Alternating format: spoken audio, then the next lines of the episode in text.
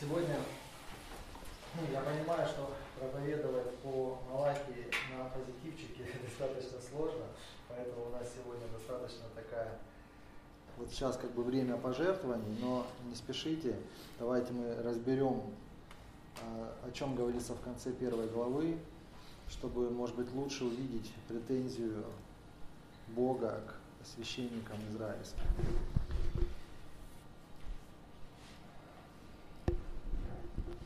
Начиная с 8 стиха, Господь, э, ну, в книге Малахии Господь конкретизирует то, что ему не нравится э, в поведении священников. И он отвечает на вопрос, чем же священники бесславят его имя. Восьмой стих. «И когда приносите в жертву слепое, не худо ли это? Или когда приносите хромое больное, не худо ли это? Поднеси это твоему князю, будет ли он доволен тобою и благосклонно ли примет тебя, говорит Господь Саваоф. Итак, молитесь Богу, чтобы помиловал нас, а когда такое исходит из рук ваших, то может ли он милостиво принимать вас, говорит Господь Саваоф. Лучше кто-нибудь из вас запер бы двери, чтобы напрасно не держали огня на жертвеннике моем. Нет моего благоволения к вам, говорит Господь Саваоф, и приношение из рук ваших не благоугодно мне. Ибо от востока солнца до запада велико будет имя мое между народами, и на всяком месте будут приносить фимиам имени моему, чистую жертву. Велико будет имя мое между народами, говорит Господь Саваоф. А вы хулите его тем, что говорите, трапеза Господня не стоит уважения, и доход от нее пища ничтожная. Интересно, что даже здесь они пытались доход какой-то от э, жертвы Христу получить. Ну, не Христу в смысле, а в тот момент как бы от э, тех приношений жертвенных в храм. 13 стих. «Притом говорите, вот сколько труда, и пренебрегаете ею, говорит Господь Саваоф, и приносите украденное, хромое, больное, и такого же свойства приносите хлебный дар. Могу ли с благоволением принимать это из рук ваших, говорит Господь. Последний 14 стих этой главы. «Проклят лживый, у которого в стадии есть неиспорченный самец, и он дал обед, а приносит жертву Господу поврежденное. Ибо я царь великий, и имя мое страшно у народов. Я хочу прочитать последний 14 стих в современном переводе. У некоторых людей есть хорошие животные, самцы, которых они могли бы принести в жертву, но они не отдают мне этих хороших животных. Некоторые люди приносят мне хороших животных, они обещают отдать мне этих здоровых животных, а сами тайно обменивают их на больных, и тогда приносят мне. Горе таким людям, ибо я царь великий, и люди по всему свету чтут меня. Так сказал всемогущий Господь. Интересно, что израильский народ настолько перестал э, почитать Бога, что даже когда они приносили, вроде, ну как, по закону же надо приносить, они приносили. Но они всячески делали так, чтобы отдать Богу самое плохое. То есть изначально Бог говорит, что вы должны приносить самое хорошее, а они ухищрялись, даже имея хорошее. И они вроде бы приносили, но тайно обменивали так, что хорошее оставалось у них, а в жертву Богу шло плохое. То есть понимаете, что получается Бог говорит о том, что первая заповедь, самое главное, самое важное, возлюби Господа Бога твоего всем сердцем, всем разумением, всей крепостью. И люди поменяли, то есть они внешне вроде делают все, что должны делать, но по факту Бог видит, что их сердце не принадлежит уже давно. То есть они просто совершают ритуал. Ну надо принести, мы принесли. Но когда э, ты кого-то любишь, ты не будешь отдавать этому человеку плохое, ты отдашь ему лучшее. Тем более Бог. Тем более это был его условие, да, это было прописано э, в начале самой э, Ветхого Завета, в первых книгах, где было четко прописано, что израильский народ должен был приносить. И он должен был приносить лучшее. И они приносили, только приносили худшее. И именно в этом Бог ставит им вину. А, я понимаю, что мы не можем, ну как бы на сто процентов перенести сейчас это в Новый Завет. Но само отношение мы должны понимать. Все-таки сам Иисус Христос, когда его спросили в Матфея 22 глава 37-38 стих, то есть какая наибольшая заповедь, да, он говорит, Иисус сказал ему, возлюби Господа Бога твоего всем сердцем твоим, всею душою твоей и всем разумением твоим. Сия есть первая и наибольшая заповедь. То есть Христос ее подтвердил, что это первая наибольшая заповедь. Когда я люблю Господа всем своим сердцем, всей душой, всем разумением, вопрос, что я ему буду приносить? Я понимаю, что каждый из нас отвечает сам на этот вопрос. Да? Это наши личные отношения с Богом. Мы сейчас не будем вводить никаких санкций, там, проверок. Нет, это, это на совести каждого человека. Просто мы должны понимать, что Бог от нас ожидает.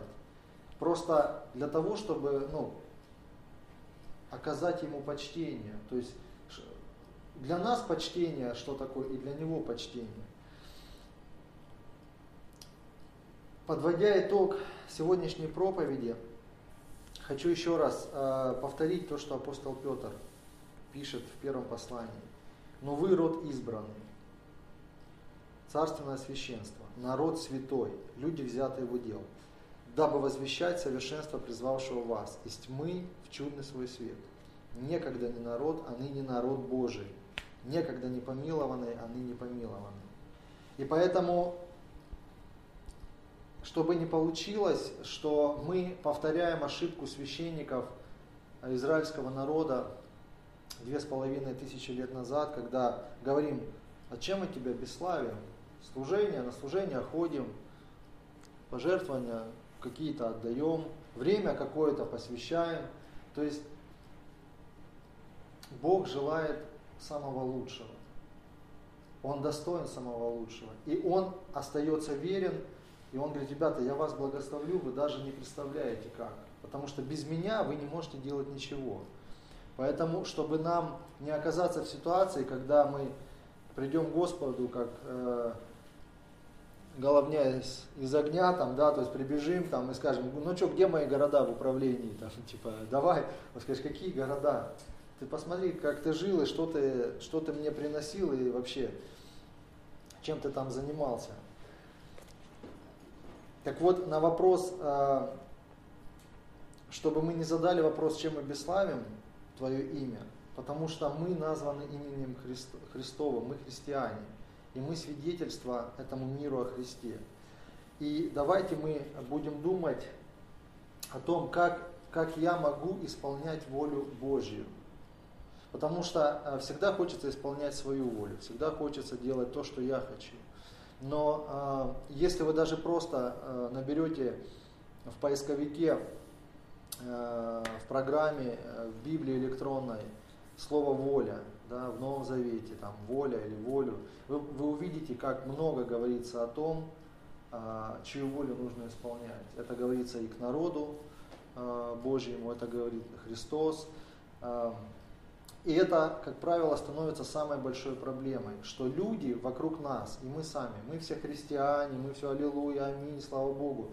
Но Бог говорит очень часто, что я не слышу вас, я не вижу, потому что внешне вы делаете вроде как бы, как и все, молодцы, да, но вы не мою волю исполняете. И вот, вот это стоит очень часто э, точкой, знаете, такой проверки, насколько я настоящий христианин, насколько я следую за Христом. То есть не Христос идет за мной.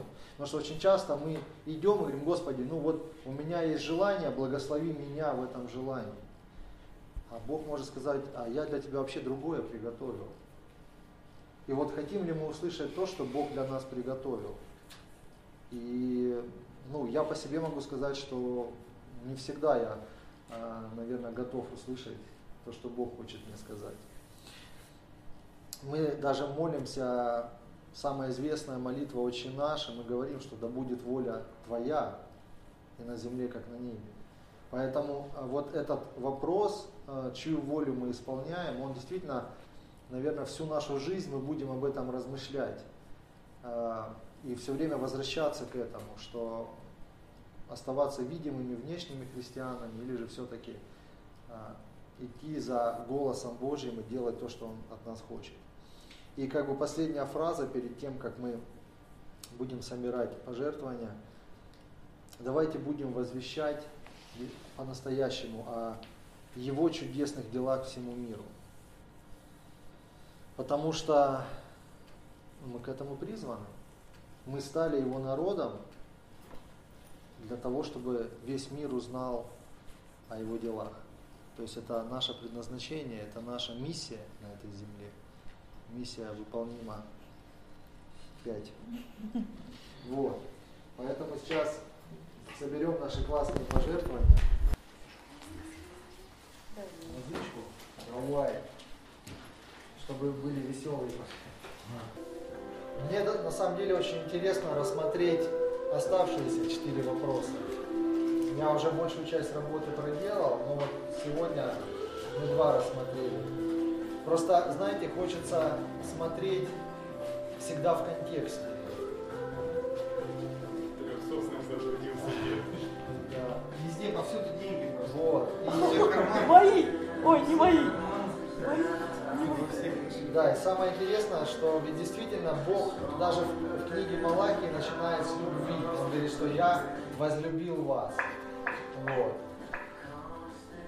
Поэтому важно понимать, что любовь, она остается главной движущей силой Господа. И наша, наша задача просто ответить на эту любовь. Да.